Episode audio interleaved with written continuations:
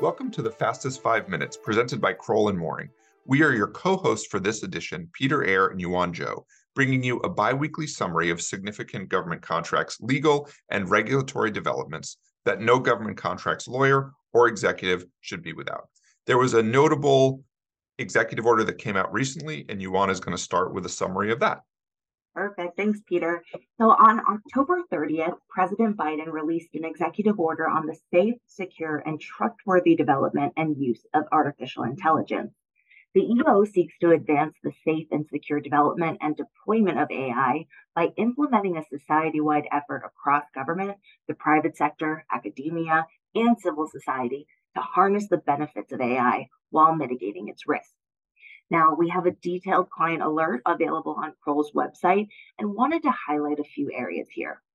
First, Section 4 of the EO directs Commerce and DHS to perform a number of tasks focused on eight key areas developing guidelines, standards, and best practices for AI safety and security, ensuring safe and reliable AI through industry reporting on AI development and data centers, and reporting on foreign access to AI infrastructure, managing AI in critical infrastructure and cybersecurity, reducing risks at the intersection of AI and chemical, biological, radiological, and nuclear threats, reducing the risks posed by synthetic content, soliciting input on dual use foundation models with widely available model weights, promoting safe release and preventing the malicious use of federal data for AI training, and developing a coordinated executive branch approach to managing AI security risks.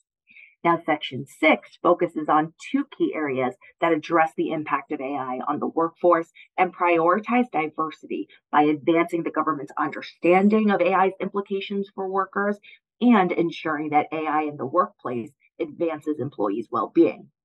Section 9 mandates federal action to mitigate potential threats to privacy posed by AI.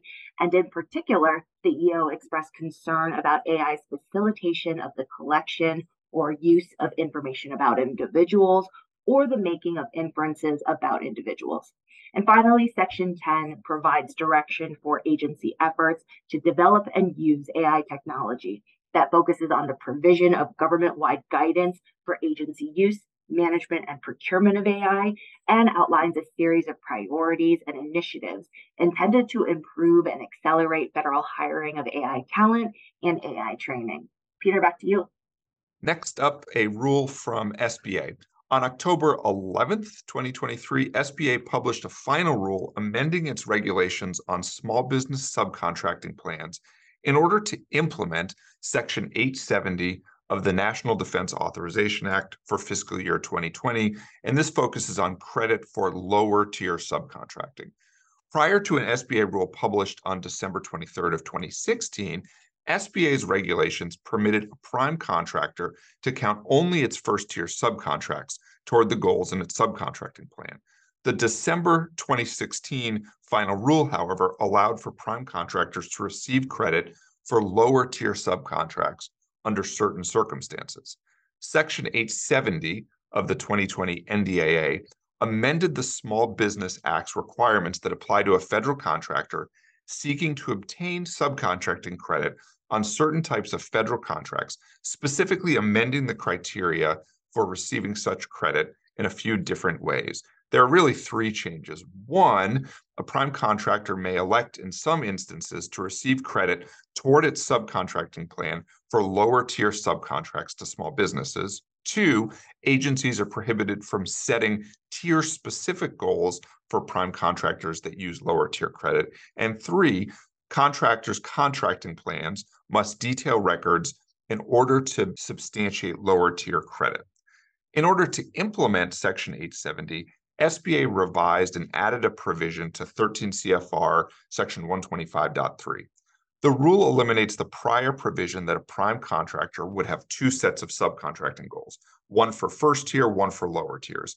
Second, the rule establishes that where subcontracting goals relate to a single contract with one federal agency, a contractor may elect to receive credit for small business concerns performing as first tier subcontractors or subcontractors at any tier pursuant to the subcontracting plans of those lower tier subs in an amount equal to the dollar value of work performed pursuant to such a small business concern.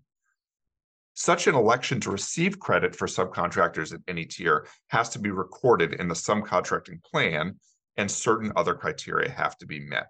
Now, the next thing we're really waiting for is for the FAR Council to amend FAR 52219-9 to account for these amendments in the SBA regulations, but definitely uh, an important change and something that we'll be watching for as the FAR Council continues the process. I'll turn it back to Yuan for an interesting notice on JVs and classified access. Thanks, Peter. On October 5th, the National Archives and Records Administration's Information Security Oversight Office issued a joint notice to provide government contractors with guidance concerning JVs that want to access classified information through an entity eligibility determination or a facility clearance. Now, among other things, the joint notice clarifies that companies should not rely on the SBA's regulations for the proposition that a small business JV will never need to hold an entity eligibility determination or an EED. Regarding JVs that are not a separate legal entity, the joint notice states that, open quote, a JV formed by contract in which the JV is not a separate legal entity cannot be awarded a classified contract in its own right and cannot hold an EED, end quote. Rather, the legal entities that make up the JV are to be awarded the classified contract directly and must hold the necessary EED and other prerequisites to be awarded and to perform a classified contract. Now, where the JV is a separate legal entity, the JV participants performing the classified work will be required to obtain the EED or facility clearance after receiving a classified contract, but the JV itself will only be required to obtain an EED or facility clearance in limited circumstances. The joint notice also clarifies that the Cognizant Security Agency, or CSA, retains the ultimate responsibility to determine on a case by case basis which entities will be required to hold an EED or facility clearance before contract performance, the JV itself and or one or more of the JV participants. And on a case by case basis, a CSA will assess the business structure of the JV and governance documents of the legal entity that has the contract award for a JV, as well as the sub entities awarded or being considered for the classified contract to determine which will need to have an EED. Peter? Perfect. That will wrap up for this edition. This has been the fastest five minutes brought to you by Crowell and Moring. See you again in two weeks. If you have any questions about these items, I can be reached at 202 624 2807, and Yuan can be reached at 202 624 2666. Thanks so much for joining us. The Fastest Five Minutes podcast is brought to you by Crowell and Moring LLP. Subscribe on Apple Podcasts. And if you enjoy our show, please leave us a review. You can find more information at crowell.com slash govconpodcast.